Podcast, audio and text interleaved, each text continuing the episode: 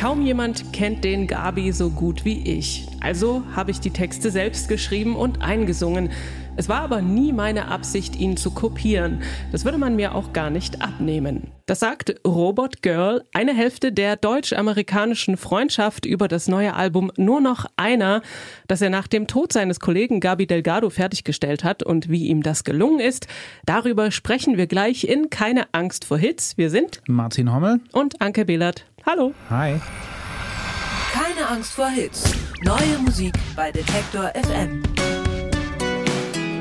Dass Musik und gesellschaftlicher Aktivismus durchaus zusammengehen, das ist ja nicht neu. Und das macht sich auch die Organisation Sea-Punks zunutze, denn nicht nur Punkrock-Bands unterstützen diese Seenot-NGO. Näheres dazu gibt's heute in unserer Rubrik Popschnipsel und davor wie üblich drei neue Alben und drei neue Songs von der Playlist. Die Alben der Woche. Die deutsch-amerikanische Freundschaft. Das war eine Band aus Düsseldorf, die von einigen Musikkritikern und Kritikerinnen neben Kraftwerk und Can zu den einflussreichsten deutschen Bands im Bereich der elektronischen Musik gezählt wird. 1978 wurde sie gegründet und die bekanntesten Songs sind sicherlich Der Mussolini, Als wär's das letzte Mal und Verschwende deine Jugend. Ähm, die beiden Mitglieder Gabi Delgado und Robert Girl haben sich auch immer mal wieder ordentlich gezofft und die Band aufgelöst, aber dann auch wieder neu zusammengefunden.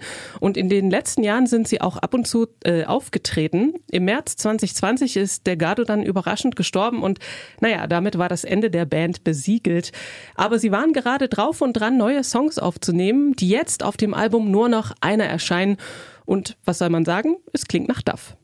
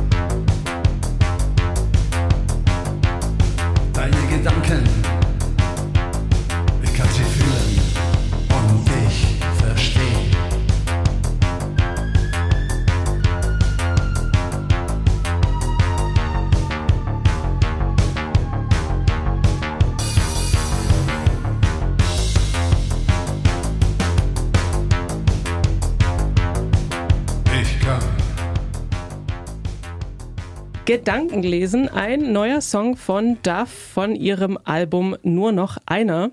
Das hat mich schon ziemlich an der Mussolini erinnert mit diesem sehr kantigen, anpeitschenden Bass-Synthi. Basis für die neuen Songs waren Tapes aus den 80ern, die hat Girl gefunden und die äh, haben noch unveröffentlichte Sequenzen enthalten. Die Lyrics hat Delgado, das wusste ich gar nicht, immer im Studio improvisiert und das ging jetzt natürlich nicht mehr. Mit Unterstützung der Künstlerin und Produzentin Sylvie Marx hat Girl die Arbeit dann fertiggestellt, also die Songs fertig gemacht und er singt dann eben auch. Ähm, und naja, wenn man sich so anhört, bleibt es natürlich nicht aus, dass man die Songs, die neuen Songs mit den alten Stücken vergleicht. Und ich finde, so ganz mithalten können sie leider nicht. Es fehlt irgendwie so ein bisschen das, das Anrüchige, weil da haben ja damals auch immer mit so einer homoerotischen mhm. und teils faschistoiden Ästhetik gespielt und sie haben sehr natürlich provoziert. Ich meine, tanzt den Adolf Hitler, also das mhm. ist ja mhm. schon reine Provokation. Und ähm, das gibt's jetzt irgendwie nicht mehr. Aber es wäre natürlich auch Quatsch, das zu wiederholen, so auf Krampf. Also von daher habe ich es dann eher wie so ein, ähm, also einerseits, wenn man die Band noch nicht kennt, ist es vielleicht ein ganz guter Einstieg, aber es ist in erster Linie, glaube ich, so ein musikalischer Abschied von Girl an Delgado. Wie findest du die Platte? Ja, ich hatte das auch so im Gefühl und ich glaube, also ich fand die Geschichte auch ganz süß, dass Robert Girl gesagt hat, als er das dann so gesungen hat, dann kam ihm Delgado auch irgendwie und er, es fühlte sich so an, als wäre er auch da so, ne? Und ich glaube, wenn man Fan dieser Art von Musik ist und auch dieser Band, wird man bei der Platte schon auch irgendwie belohnt. Und ich glaube, das ist schon auch okay. Ich habe mich ein bisschen durchgequält, muss ich sagen. Es ist nicht ganz meine Ecke, aber das ist auch gar nicht weiter schlimm, glaube ich. Ja, ich glaube, wenn man Fan ist, dann gefällt einem das bestimmt. Auch die nächste Band ist ein Duo, das elektronische Musik macht, und zwar The KVB aus London. Gegründet haben sie sich vor über zehn Jahren. Das war zunächst das Soloprojekt des Multi-Instrumentalisten Nicholas Wood. Und etwas später ist dann die Sängerin, Keyboarderin und Visual Artist Cat Day dazu gestoßen. Und seitdem veröffentlichen die beiden so einen Mix aus hallgetränktem Shoegaze und minimalistischer elektronischer Produktion. Sechs Alben und drei EPs gab es bislang, zuletzt 2018 den Longplayer Only Now Forever.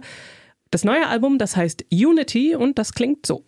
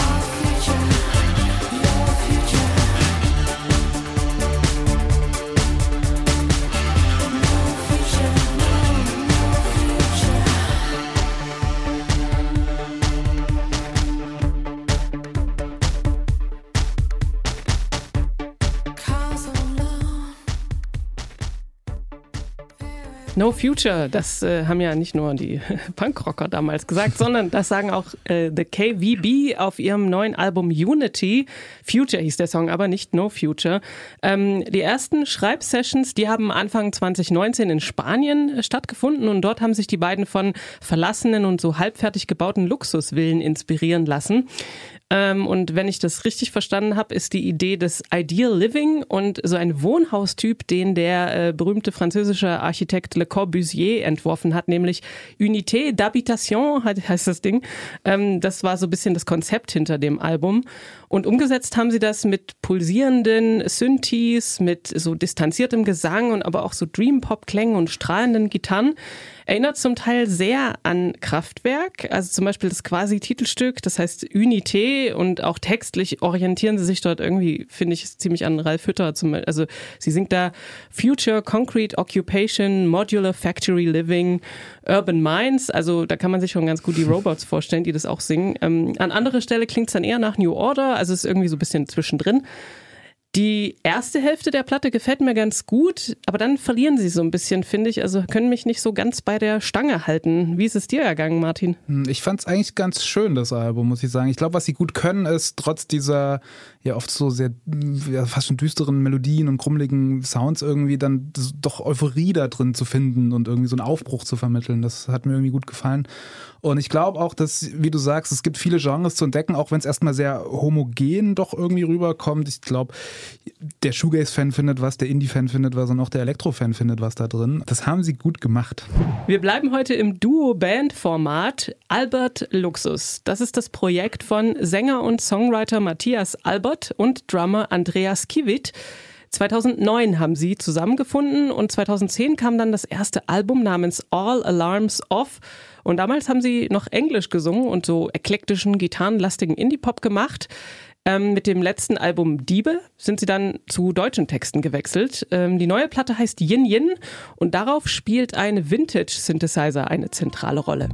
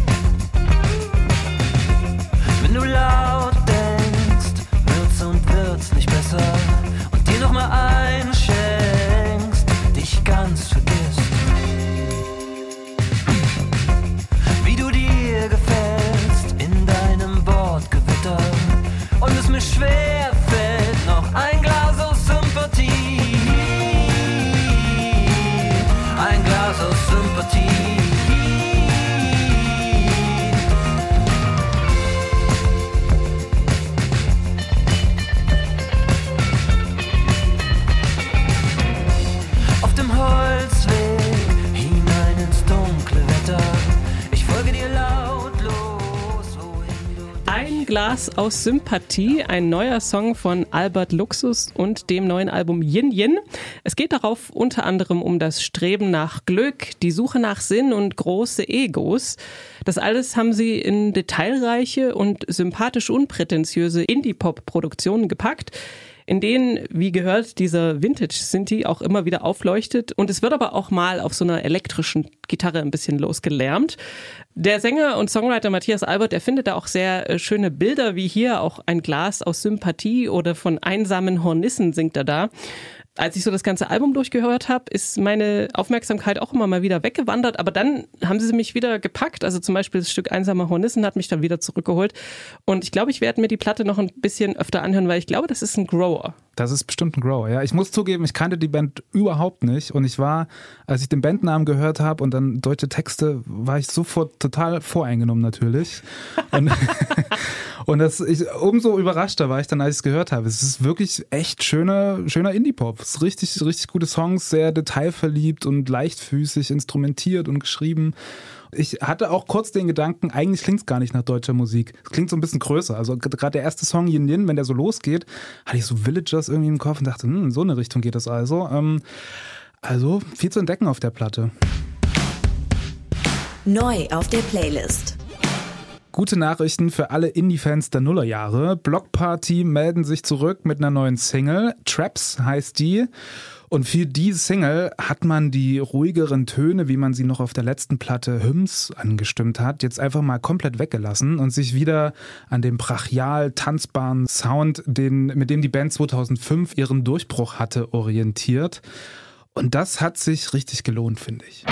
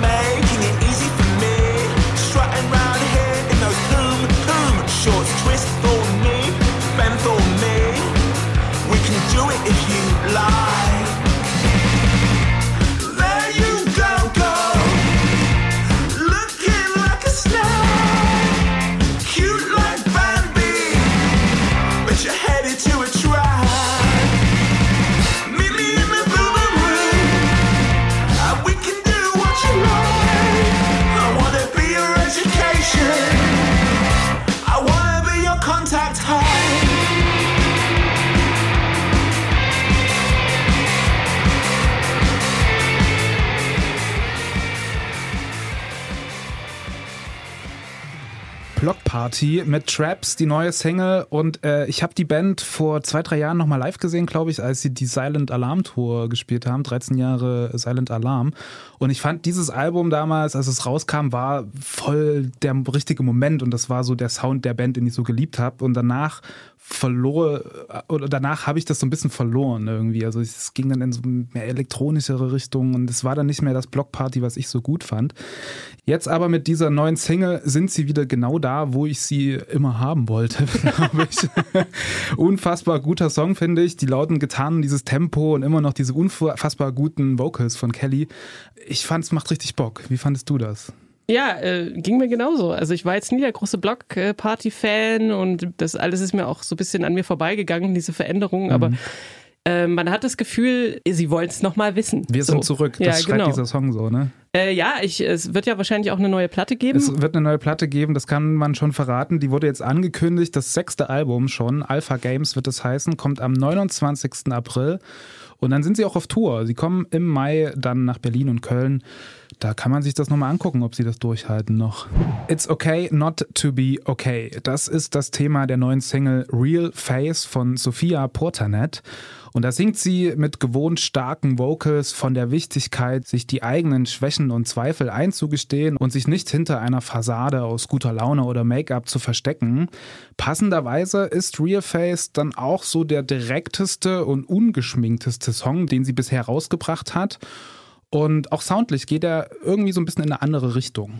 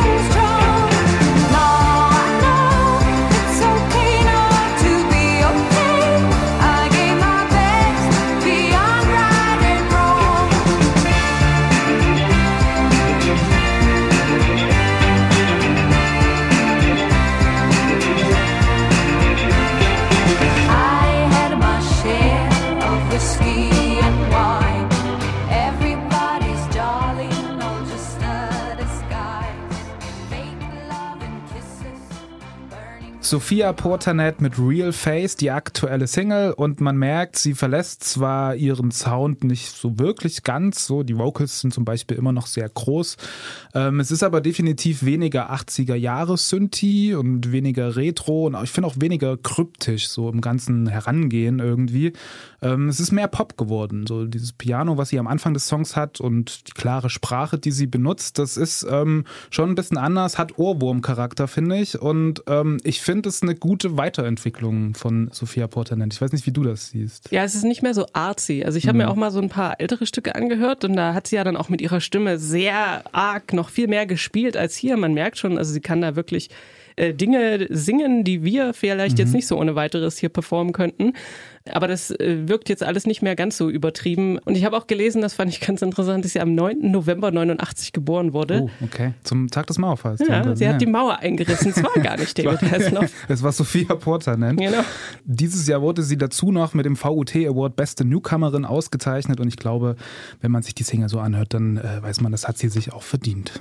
Der britische Musiker Myers Keynes hat in den letzten Jahren immer wieder mit verschiedenen Kollaborationen auf sich aufmerksam gemacht, mit Alex Turner zum Beispiel bei den Last Shadow Puppets, Noel Gallagher war da auch mal mit dabei, Paul Weller, Lana Del Rey und Jamie T. Für seine neue Single hat er sich nun die Songwriterin und zweifache Grammy-Preisträgerin Corinne Bailey Ray ins Boot geholt. Auf Nothing's Ever Gonna Be Good Enough singen die beiden zusammen von dem Gefühl, alles in eine Beziehung zu stecken, aber nicht dieselbe Energie zurückzubekommen.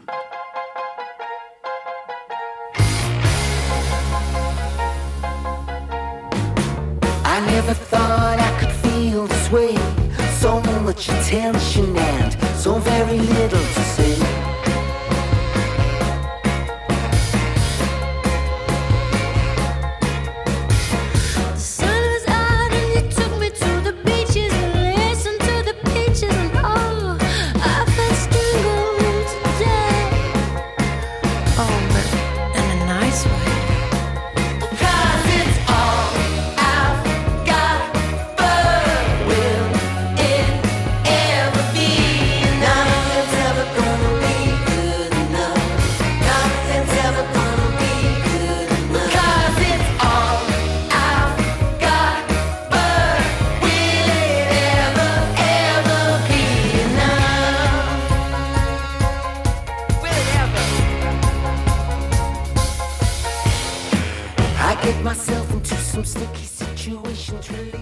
Miles Kane zusammen mit Corinne Bailey Ray und Nothing's Ever Gonna Be Good Enough.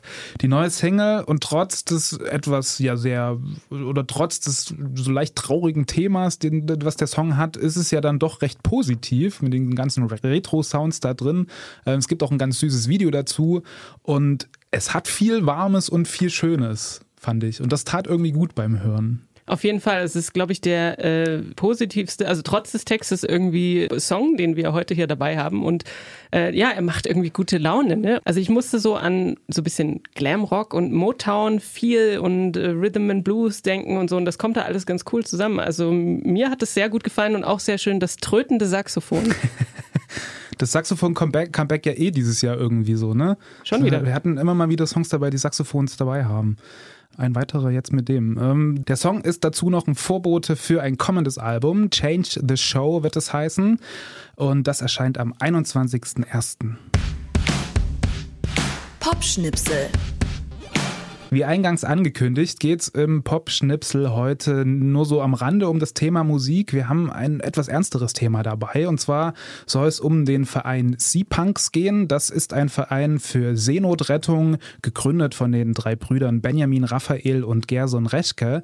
Und die haben es sich zusammen mit vielen Helfern zur Aufgabe gemacht, dem Sterben auf dem Mittelmeer etwas entgegenzusetzen.